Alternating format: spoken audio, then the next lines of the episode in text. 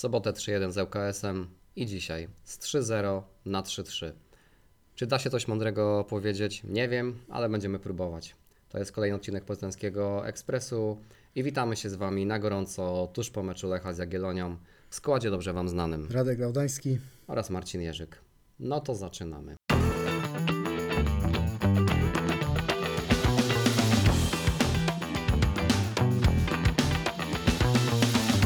Dobry wieczór i e, dzień dobry, chociaż e, ten wieczór wcale nie jest e, dobry.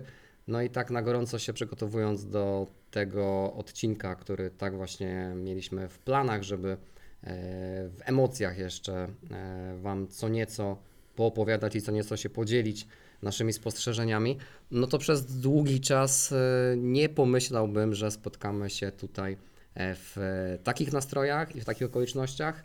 E, No bo prowadząc e, 3 do 0 u siebie e, w 54 minucie, czyli na nieco ponad pół godziny e, do końca meczu, w życiu bym nie pomyślał, że Lech jest w stanie tego meczu nie wygrać. Będziemy oczywiście troszeczkę jeszcze też rozmawiać dzisiaj o tym spotkaniu z weekendu z e, ŁKS-em, no ale siłą rzeczy to, co na pewno Was teraz najbardziej interesuje i to, o czym najbardziej chcielibyście e, posłuchać, to jest e, ten mecz e, dzisiejszy, który nie, którego nie przegraliśmy, e, co mm, też podkreślił na konferencji trener Van den Brom. Natomiast e, biorąc pod uwagę jakie były okoliczności tego meczu, jaki był przebieg tego e, spotkania, no to tak naprawdę, mimo że punkt idzie na konto Lecha, punkt idzie na konto Jagiellonia, Jagiellonia jest w związku z tym nowym liderem Ekstraklasy, Lech jest e, na podium, no ale na pewno nie o to nam chodziło, aczkolwiek e, oczywiście przed spotkaniem mm, można było się e, spodziewać, że to będzie trudne spotkanie, e, wszyscy wiemy jak ostatnio gra Jagiellonia, w jakiej jest formie, że też jest najlepszą ofensywną drużyną e, Ekstraklasy, więc można było się e, spodziewać, że nie będzie to łatwe spotkanie. Można się było też spodziewać, że wpadnie w nim dużo bramek. Może m, mało kto spodziewał się, że będzie to aż 6 trafień, E, więc e, Tutaj należy oczywiście wziąć pod uwagę, tak jak mówię, przebieg tego spotkania i e, okoliczności. E, Być może e, nie wszyscy braliby remis w ciemno przed tym spotkaniem, natomiast e, ja nawet sobie rozmawiając ze znajomymi e, dzisiaj w e, trakcie dnia, e, tak e, myśleliśmy, że e, to spotkanie właśnie podziałem punktów zakończyć się e, może. No tym niemniej, e, Naprawdę, powiem Wam zupełnie e, szczerze, pierwszy raz mam chyba e, taką sytuację, że kompletnie nie wiem, jak to wytłumaczyć, tak? Aczkolwiek już parę takich sytuacji, parę takich spotkań w tym sezonie mieliśmy, po których ciężko było zebrać myśli, ciężko było merytorycznie powiedzieć, jak to się stało, że Lech odpadł ze Spartakiem Trnawa, jak to się stało, że Lech przegrał 5 do 0 e, z Pogonią w Szczecinie. No i jak to się stało, e, że Lech prowadząc 3 do 0 u siebie na nieco ponad pół godziny e, do końca e, spotkania, tego spotkania nie wygrywa, a dodatkowo e, traci tą bramkę na 3 do 3 w 95 minucie po naprawdę absurdalnym zachowaniu Alana Czerwińskiego.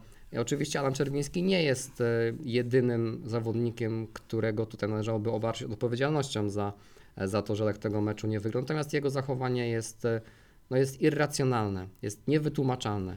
Leci wrzutka w e, pole karne, wrzutka, która tak naprawdę idzie na aut. E, I co chciał Alan Czerwiński zrobić? E, Nie wiem, chciał grać, chciał się zabawić w zapasy, w, w judo. No naprawdę, e, naprawdę są takie momenty w e, piłce nożnej, są takie momenty w tym sezonie w wydaniu Lecha, e, że brakuje merytorycznych argumentów na to, aby to wytłumaczyć. To jest zawodnik, który ma 30 lat, jeśli, jeśli dobrze kojarzę, ma około 300 meczów na poziomie e, ekstraklasy rozegranych mm, e, i robi taki, taki szkolny błąd, który być może łatwiej byłoby wytłumaczyć jakiemuś zawodnikowi e, typu Michał Gurgul, natomiast e, nie można e, tego wytłumaczyć w wykonaniu Alana Czerwińskiego. No, tak podsumowując to wszystko, no za mojego życia to był pierwszy taki mecz na bułgarskiej, gdzie idę e, gdzie zasiadam sobie na trybunie, jest 3-0, 50 e, jeszcze trzecia minuta, Lech prowadzi e, takim rezultatem, robi się z tego 3-3. No ja takiego czegoś nigdy jeszcze w życiu nie widziałem.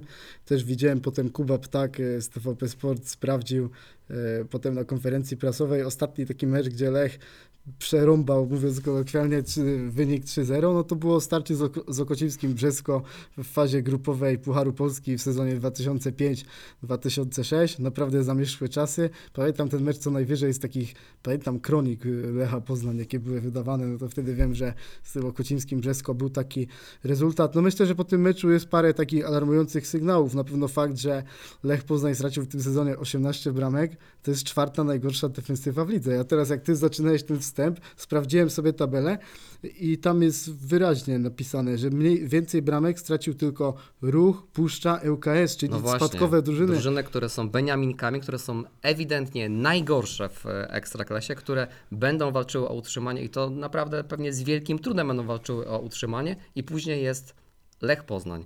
Drużyna, która walczy o Mistrzostwo Polski.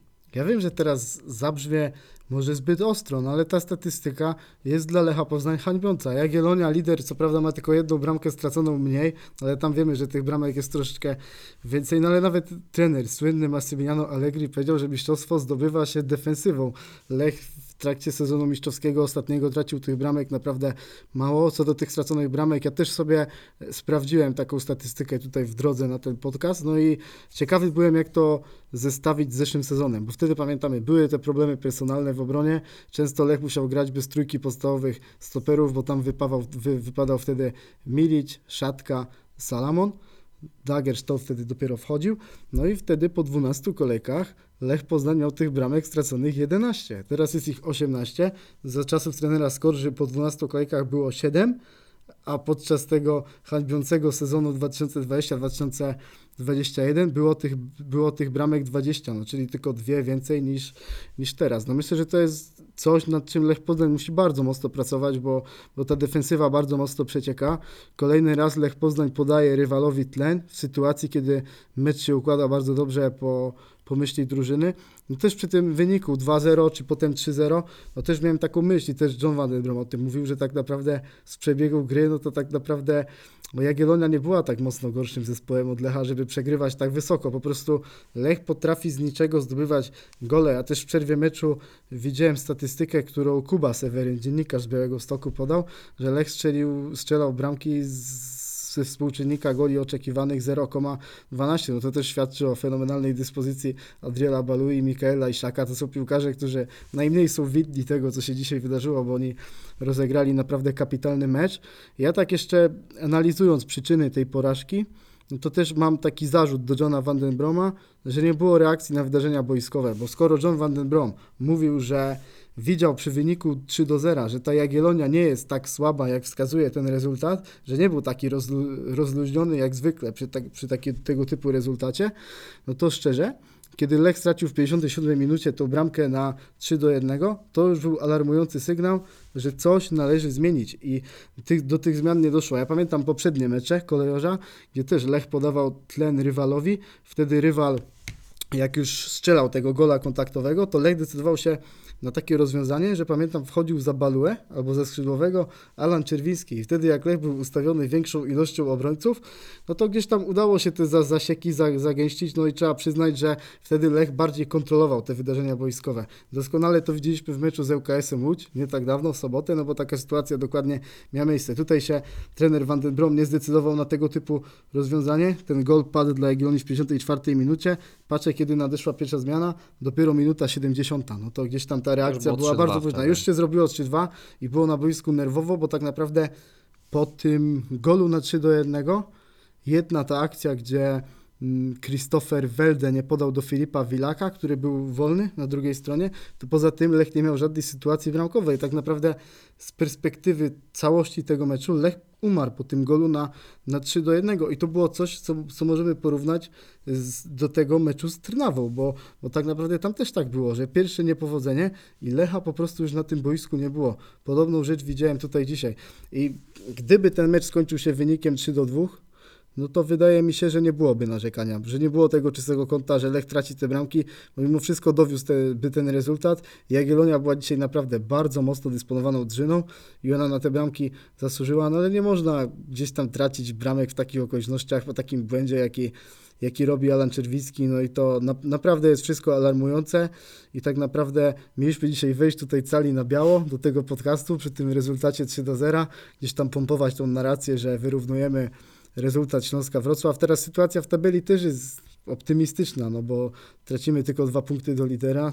Liderami są Śląski i Jagiellonia, które pewnie będą te punkty traciły. No ale gdzieś tam mówię, no nawet John Van den Brom dzisiaj przyznał na konferencji pomeczowej, że jeśli tracisz tyle bramek, no to gdzieś tam nie możesz zdobyć tego Mistrzostwa Polski i to jest na pewno rzecz, nad którą musi pracować sztab szkoleniowy, no bo też kiedy się to najmocniej uwypukla? No w starciach z tymi mocnymi rywalami. Lech jeszcze z, tak, z rywalami z tej najwyższej półki nie wygrał meczu, no bo Śląsk Wrocław porażka, Pogoń Szczecin porażka, Jagiellonia remis No i z Rakowem wygrał. i z Rakowem, z Rakowem wygrał, tak, to był najmocniejszy rywal, no będzie test pewien w Warszawie, czy, czy tam też ta obrona tak będzie przeciekała. No właśnie, to już e, o tym meczu z Legią mówimy od jakiegoś e, czasu. On już e, coraz bliżej, coraz takimi większymi krokami się zbliża. Legia, no jeśli można mówić, że Lech jest w kryzysie, no zdobył 4 punkty w tych e, e, dwóch meczach rozegranych po reprezentacyjnej. Legia e, przegrała 4 mecze z rzędu we wszystkich rozgrywkach, no ale też musimy sobie zdać sprawę z tego, czy no tak zakładam, że, że tak będzie, no nie będzie przegrywać zawsze, tak? I e, oczywiście do meczu z Lechem e, rozegra jeszcze dwa inne spotkania e, ligowe i no należy się spodziewać tego, że prędzej czy później się e, odkręci, no ale e, o tym meczu z Legią będziemy jeszcze rozmawiać. Mówię o tym w kontekście tej sytuacji w tabeli. Ona oczywiście nie jest, e, nie jest tragiczna, nie jest dramatyczna, nie jest, tak jak Radek tu wspomniał, nie jest zła, natomiast Mówiliśmy też o tym od e, paru tygodni, że ten terminarz nam sprzyja, czy potencjalnie e, nam sprzyja, no bo u siebie poza Jagiellonią gramy w większości z drużynami z dolnej tabeli, z dolnej połówki,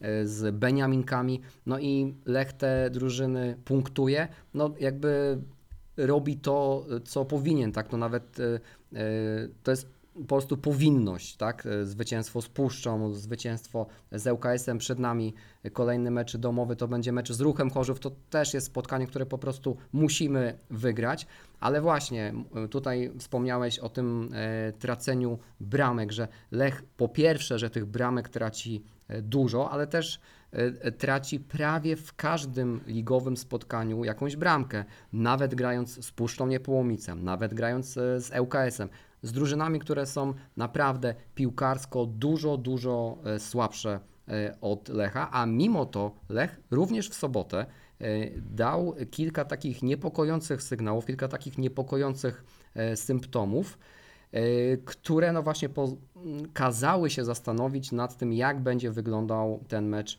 e, z Jagiellonią. No bo dobra e, połowa z ŁKS-em.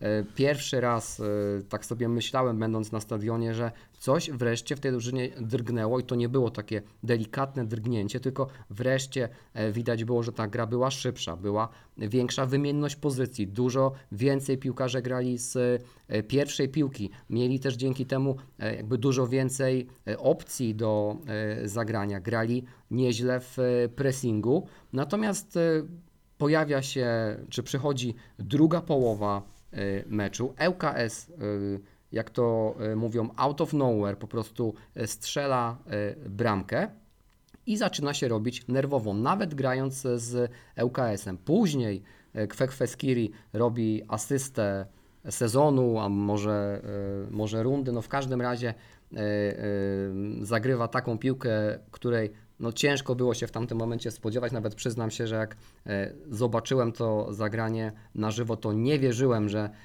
ono e, może zrealizować się i może z tego być e, bramka. No tym niemniej trzeba też powiedzieć, że do tego momentu e, Kwekweskiri, jak słusznie zauważył Mateusz Jarmus z Gazety Wyborczej, grał mecz imienia Mateusza Żukowskiego, bo tam praktycznie każda piłka była zagrana źle. E, Mnóstwo strat, mnóstwo e, złych wyborów, złych decyzji. E, No i ratuje go ta asysta. Szczęśliwie tak się złożyło, że e, Christopher Welde ten mecz wówczas e, zamknął i też ŁKS był po prostu zbyt słaby, czy jest zbyt słaby piłkarsko, żeby Lechowi poważniej zagrozić. No ale oczywiście przy wyniku 2-1 e, mogło być nerwowo, czy przez jakiś moment było nerwowo. Też Lech zagrał dwie kompletnie różne e, połowy i to jest coś, co nie dzieje się po raz pierwszy, bo tu sobie rozmawialiśmy zanim zaczęliśmy e, nagrywać. Może się zdarzyć każdej drużynie, czy zdarza się każdej drużynie, że masz rzeczywiście e, słabszy moment, że zagrasz rzeczywiście słabszy taki mm, mecz i nawet w takich e, okolicznościach jak, e, jak dzisiaj. Ale to nie jest pierwszy raz w tym sezonie, kiedy Lech robi coś, niewytłumaczalnego, e, coś czego nie można się spodziewać, a przede wszystkim gra tak dwie różne połowy. No i to, co Radek już e, e, wspomniał. Masz mecz pod kontrolą. Grasz u siebie z drużyną, która ma również aspiracje, powiedzmy, do gry w europejskich pucharach, może do walki o mistrzostwo, to pewnie za wcześnie, żeby jeszcze rozstrzygać, no ale tym niemniej, oczywiście Jagiellonia w tym momencie jest liderem e, ekstraklasy. No i masz ten e, spokojny, wydawałoby się bezpieczny wynik e, 3 do 0. Mija, mijają dwie minuty od e, trafienia Adriela Balui na e, 3-0 e, i Lech jakby przestaje grać, bo e, wszystko co złe zaczęło się właśnie od trafienia na 3 do 1. Tam po prostu wszyscy rozstępują się dosłownie jak morze czerwone przed e, Mojżeszem, przepuszczają e, Hansena. Do tego jeszcze przyczynia się e, częściowo Bartosz Mrozek, bo ta piłka szła po krótkim rogu, więc teoretycznie była to piłka do wyjęcia mm, przez bramkarza. W ogóle Bartosz Mrozek to jest, wydaje mi się, dłuższy temat, bo on jak wchodził za Filipa Bednarka, to wydawało się, że to jest dlatego, e, że on po prostu dołoży coś ekstra. A tymczasem e, żaden bramkarz w Ekstraklasie nie ma tak złych statystyk jak e, Bartosz Mrozek i też nie chcę powiedzieć, że to jest tak, że on jest tutaj głównym winowajcą i on jest odpowiedzialny za to tracenie bramek, bo suma różnych indywidualnych błędów po stronie Lecha jest zdecydowanie niekorzystna. Natomiast e, prawda jest taka, że prawie każdy strzał, który idzie w e, światło bramki, to jest bramka i e, Bartosz Mrozek tych strzałów obronionych ma mniej niż Filip Bednarek, który zagrał tych meczów dużo, dużo mniej w tym sezonie i po prostu wartości bezwzględne są tutaj po prostu bezwzględne właśnie. Filip Bednarek obronił więcej strzałów, grając zdecydowanie e, mniej meczów. Jagiellonia e, oddała w drugiej połowie cztery strzały na bramkę Bartosza Mrozka i zdobyła z tego e, trzy trafienia. To jest naprawdę zatrważająca e, statystyka, szczególnie dla drużyny, która no tak jak e, wiemy i tak jak mówią kibice, mówią o tym piłkarze, mówią o tym trener, drużyna rywalizuje o e, Mistrzostwo Polski i głównym celem jest e, zdobycie Mistrzostwa Polski.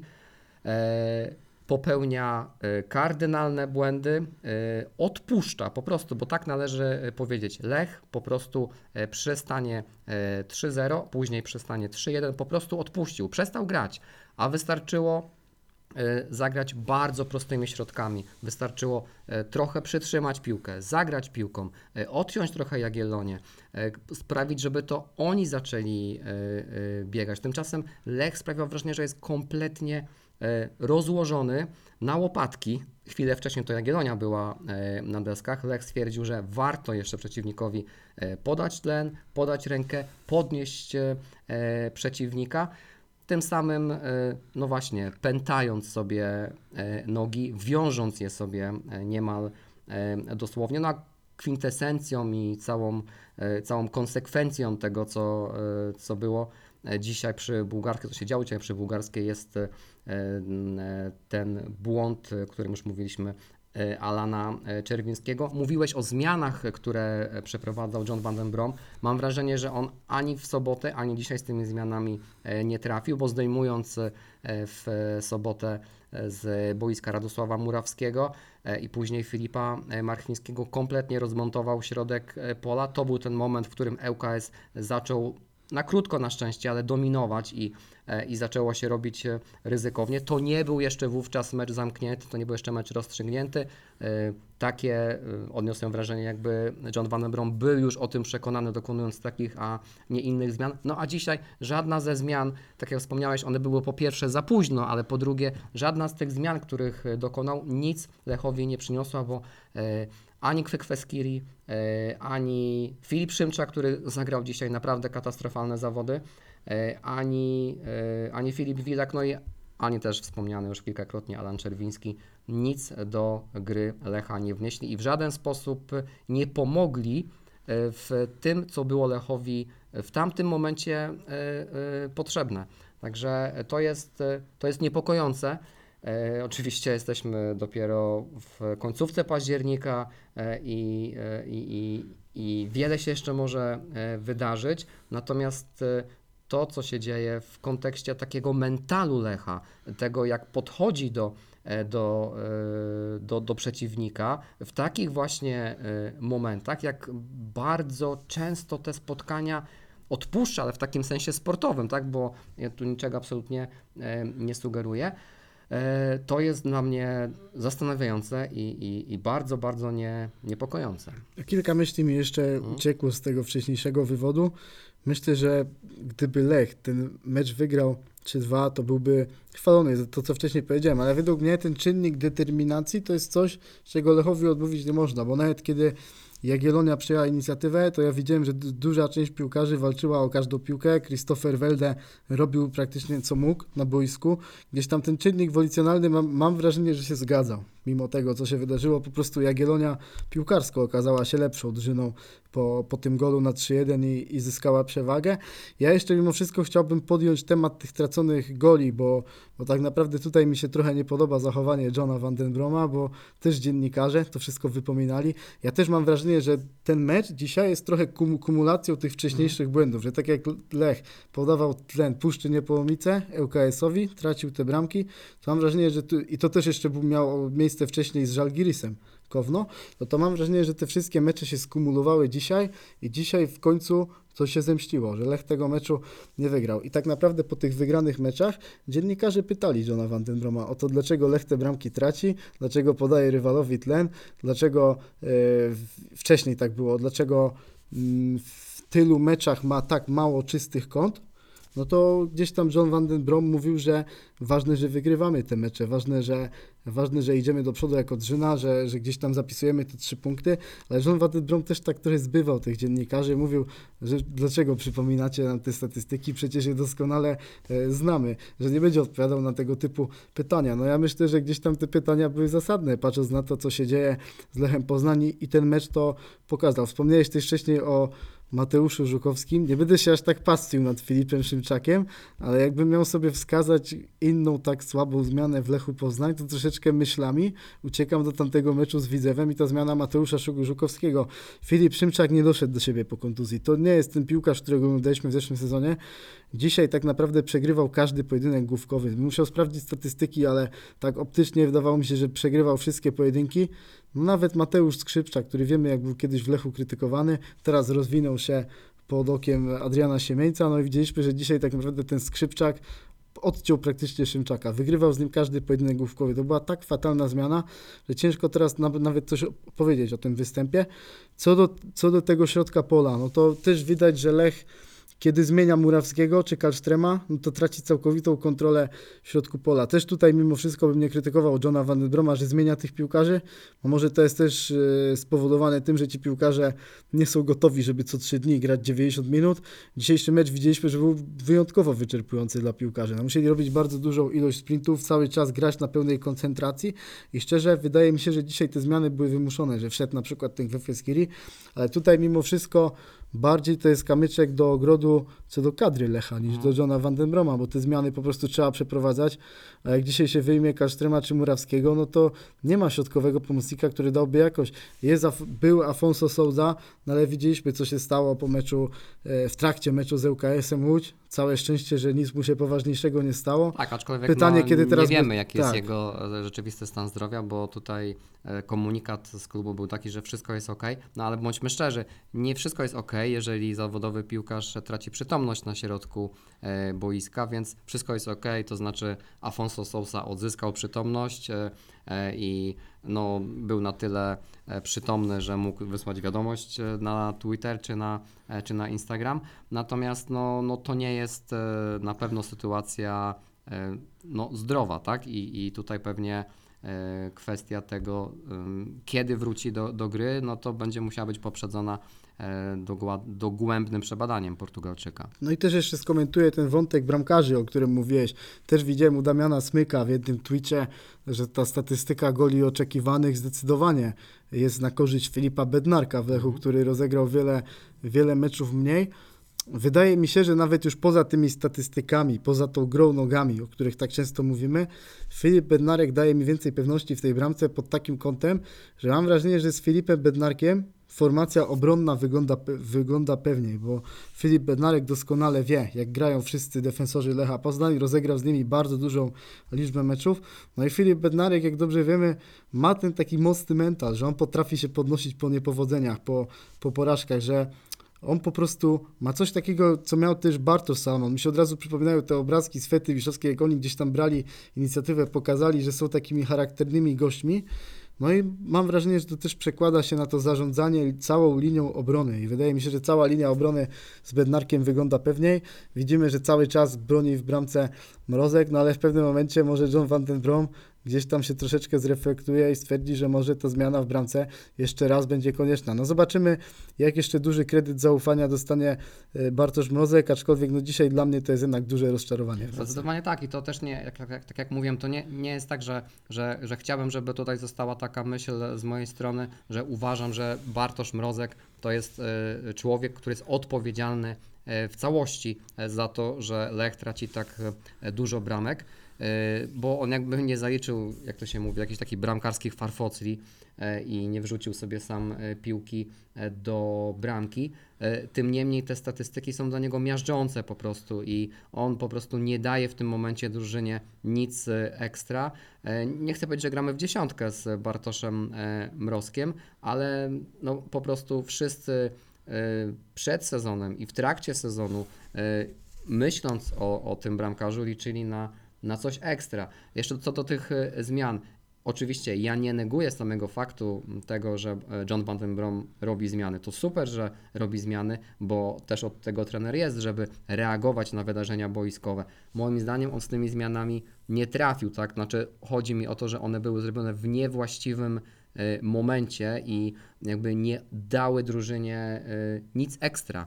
E, Oczywiście masz tutaj rację, że to pole manewru odnośnie tego, kto siedzi na ławce i kto może wejść na boisko, jest bardzo, bardzo mocno e, ograniczone, szczególnie w e, tym momencie. Więc oczywiście tutaj to, to jest, tak jak wspomniałeś, kamyczek już nie do ogródka Johna Vandenbrama, tylko sztabu sportowego. Tym niemniej, właśnie mówię, moment, w którym te zmiany są robione, w przypadku meczu z Jagiellonią, kiedy było już 3 do 2, w przypadku e, ŁKS-u znowuż mam wrażenie, że za szybko.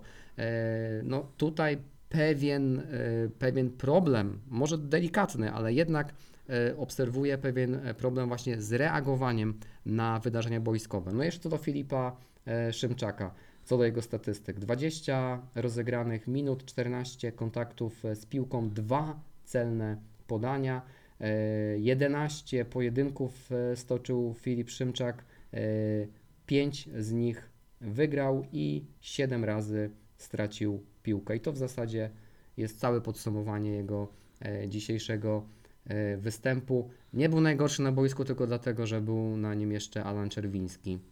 Ale marne to pocieszenie i zdecydowanie e, Filip Szymczak do formy jeszcze nie powrócił i tak jak trenerowi Vandenbromowi e, udało się wielu piłkarzy odbudować. e, Najlepszym przykładem jest Adriel Balua, bo pewnie mało kto liczył, że e, Iworyjczyk będzie motorem napędowym Lecha w październiku. No to Filip Szymczak jest w tym momencie na liście tych piłkarzy, którzy czekają na to, aby, aby się odbudować albo aby zostać odbudowanym. No i też prawda jest taka, że no właśnie on dostaje te szanse e, przede wszystkim dlatego, że no nie ma kogo innego e, wpuścić, no bo jeszcze zostaje tylko e, Artur Sobiech, który jeszcze na swoją szansę w tym sezonie czeka. Chociaż nie wiem, czy Artur Sobiech jeszcze na coś w tym momencie czeka poza, poza przelewem przychodzącym raz w miesiącu. E, No dobrze, mm, przed nami mecz z Krakowią, e, mecz e, w sobotę. W ogóle dużo się teraz będzie działo w Lechu, no bo wreszcie gramy co trzy dni, tak? Dzisiaj mieliśmy ten mecz z Jagiellonią, w sobotę gramy z Krakowią. Za tydzień kolejne spotkanie we wtorek, to będzie mecz pucharowy. No też takie, takie duże wydarzenie, bo niezła marka, przynajmniej taka historycznie, Zawisza Bydgoszcz. Tam się szykuje rekord frekwencji od chyba około 30 lat e, w Bydgoszczy nie było 14 tysięcy e, kibiców e, na meczu. Mecz już jest wyprzedany. 4 tysiące kibiców e, z Poznania się tam wybiera, e, więc e, no, oczywiście w tym momencie ta różnica między Zawiszą a Lechem jest bardzo, bardzo duża, bo Zawisza gra w e, trzeciej lidze, czyli na czwartym poziomie rozgrywkowym. E, Nie chcę powiedzieć, że puchary się rządzą swoimi e, prawami, no ale liczę na e, niezłe widowisko. Czyste konto. No właśnie, no i może niech będzie czyste konto. E, A później em, czeka nas mecz kolejny domowy z Ruchem Chorzów, no ale najpierw to właśnie spotkanie e, z Krakowią w sobotę o godzinie e, 17.30. E, My tym razem będziemy mieli dla Was coś e, ekstra, znaczy wybieramy się e, wspólnie, e, cała redakcja Poznańskiego Ekspresu jedzie e, do Krakowa e, na to e, spotkanie. Postaramy się przygotować dla Was jakieś e, ekstra materiały. W planie mamy jakieś łączenie na żywo ze stadionu przy e, Kałuży. Będziemy Wam dawać e, znać na naszych e, profilach w mediach społecznościowych. Śledźcie e, je przede wszystkim na Twitterze. No i tam damy Wam znać, w jaki sposób to e, zorganizujemy, ale e, chcielibyśmy coś też na żywo, trochę tak jak, no dzisiaj nie na żywo, ale na gorąco, to w sobotę chcielibyśmy na żywo. To pewnie, znowu powiem coś banalnego, ale to nie będzie łatwe spotkanie, bo nam się nie gra łatwo z Krakowią, szczególnie z Krakowią e, prowadzoną przez Jacka Zielińskiego. E, Należy spodziewać się, że będzie to pewnie niespecjalnie wielkie piłkarsko e, widowisko, natomiast no, co tu dużo ukrywać, Jacek Zieliński jest trenerem, który przykłada dużą wagę e, do taktyki, więc należy spodziewać się tego, że Krakowia będzie dobrze przygotowana pod tym względem na to, na to spotkanie. No i pewnie Lech będzie z konieczności musiał grę prowadzić, no ale pamiętamy, że ostatnimi e, czasy te spotkania, szczególnie wyjazdowe, rozgrywane e, przy Kałuży w Krakowie, były dla Lecha trudne. No pytanie, jak będzie dysponowana Krakowia, bo ostatnio ten zespół też jest w fatalnej formie. To prawda. Lech, kiedy się mierzył z Krakowią, to ten zespół był dysponowany lepiej. Ostatni mecz u siebie z Krakowią był dosyć łatwy. Było to takie partidazo Christophera Welde, pamiętamy. No i generalnie mam wrażenie, że ta Krakowia Jacka Zielińskiego zaczęła grać w obronie gorzej od kiedy jest tam Kamil Glik i, i po cichu liczę, prawda? po cichu liczę na to, że gdzieś tam dojdzie do pojedynków Kamila Glika z Christopherem Welde i obyśmy się spotkali w lepszych humorach niż dzisiaj, bo, bo wiem tak mimo wszystko, tak podsumowując te nasze wywody, bo byliśmy ostrzy w tym podcaście. Chcieliśmy uwypuklić te wszystkie negatywne rzeczy, które były, bo gdybyśmy się tutaj spotykali przy 3-2, to gdzieś tam pewnie byśmy lekko na nie, na nie napomknęli i byśmy gdzieś tam forsowali Oczywiście. fakt, że, że zrównujemy się punktami z liderem Śląskiem Wrocław. Parę aspektów tego meczu było pozytywnych. Trzeba zwrócić uwagę na fakt, jak jest dysponowany Jesper Kalström, jak gra Mikael Iszak, bo te cztery bramki i dwie asysty w ostatnich trzech meczach, jak wrócił do składu Adriel Balua, więc jak gra Christopher Welde. Mimo wszystko parę tych pozytywnych aspektów w Lechu jest. Ta ofensywa wy, wygląda dobrze i jest tutaj na czym budować. Po prostu trzeba gdzieś tam załatać te wszystkie dziury, o których tutaj mówimy w tej rozmowie. No i, i miejmy nadzieję, że po prostu jutro będzie lepiej. E, Tak, że jutro będzie lepiej, no i że też, e, że też w sobotę będzie lepiej, tak jak tutaj Radek jeszcze wspomniał a propos tych meczów e, z Krakowią, no właśnie ostatni z meczy u siebie, no to to łatwe zwycięstwo e, 3 do 0, natomiast w tych meczach rozgrywanych przy Kałuży e, 0 do 0, e, ten jeden z najgorszych meczów ostatnich Lecha w historii, wcześniej wynik 3 do 3.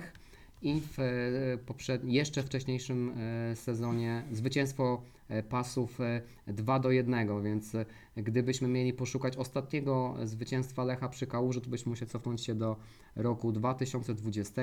E, Wówczas zwycięstwo Lecha 2 do 1 e, po trafieniach Chrisa Gytkiera i e, Filipa Marchwińskiego. No faktycznie Krakowia ostatnio nie jest e, w, delikatnie rzecz ujmując w najwyższej dyspozycji. W ostatnich pięciu spotkaniach zaledwie 4 zdobyte punkty, 12 straconych e, bramek, ale za to Lech w tych ostatnich pięciu spotkaniach bramek stracił aż 11, więc e, to też nie jest e, statystyka, z której można być e, e, dumnym. No, grają ze sobą dwie ekipy, które dużo w ostatnim czasie e, tracą, natomiast e, moim zdaniem to nie znaczy, że e, zobaczymy dużo bramek e, przy Kałuży. Chyba to 3-3 z, e, sprzed dwóch sezonów się e, nie powtórzy i chyba nie chciałbym już teraz przeżywać takiego 3-3 e, jak dzisiaj. Podobny do dzisiejszego meczu, no bo tam też nie było 3-0, ale 3-1 Tak. w 70 którejś minucie. No to też emocje były bardzo podobne do, do tego dzisiejszego dnia i też duży niepokój, bo Lech, pamiętamy, wtedy zaczynał rundę wiosenną jako lider i w takich frajerskich okolicznościach rozpoczynał wtedy te zmagania, które się zakończyły happy endem i mamy nadzieję, że o tym meczu z Jagą też niedługo zapomniemy.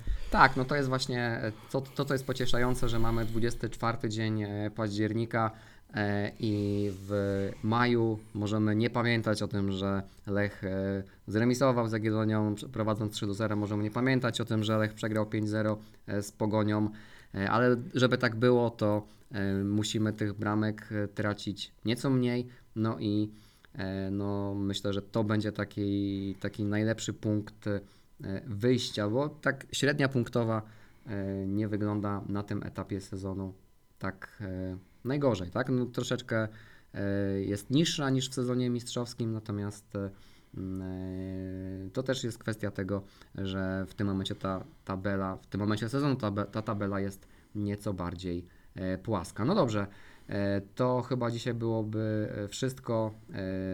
Zapraszamy Was wyjątkowo już w sobotę, ale prawdopodobnie będziemy transmitować coś na, na YouTubie. W każdym razie e, damy Wam e, jeszcze znać, e, co będzie z tą naszą relacją wprost z, ze stadionu przy Kałuży w Krakowie. No dobrze, to był ostatni, nie ostatni, to był kolejny odcinek podcastu Poznański Ekspres, a byliśmy z Wami dzisiaj w składzie Radek Gałdański. i Marcin Jerzyk. Trzymajcie się, dobrego tygodnia i do zobaczenia w sobotę i do usłyszenia w kolejnym tygodniu. Cześć. Cześć.